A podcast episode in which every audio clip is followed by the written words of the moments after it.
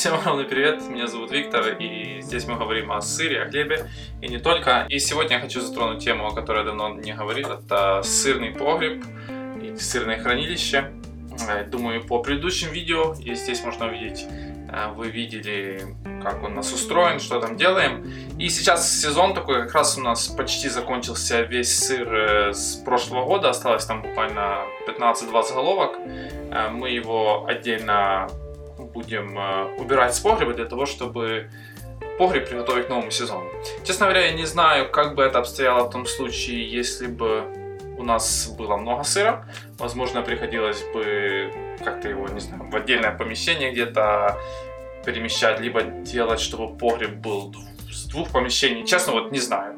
Э, если вы знакомы с этим, было бы интересно. Но э, что мы сделали? Мы просто очередной раз э, весь сыр почистили, после чего убрали полки, стеллажи будем также перемещать все, вычищать, все подметать, все, что там пыль какая образовалась. И потом сделаем дезинфекцию в два этапа. Первый из них это будет э, запаливание дымовых шашек или не запаливание, как это называется, для того, чтобы выкурить там, возможно, насекомые какие есть. И второй шаг это просто вот э, побелить стены заново, э, возможно, также пол, для того, чтобы ну, еще больше дезинфекцию провести, после чего уже будем туда новый сыр э, заносить. Нового сыра у нас сейчас почти нету, там буквально несколько десятков головок, или даже десяток головок. Да, десяток головок.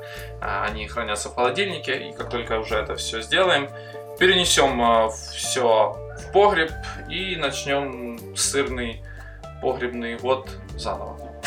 Так что вот э, несколько ответов на ваши вопросы. Снова таки, если вопросы какие полки, Полки у нас сосновые, стеллаж у нас сделанный дубовый и система пола просто э, за счет э, вот, э, баланса в одной точке. Но это можно было увидеть в одном из предыдущих видео где-то год назад. Спасибо за ваше внимание, а мы пойдем обедать. О, сигнал обедать.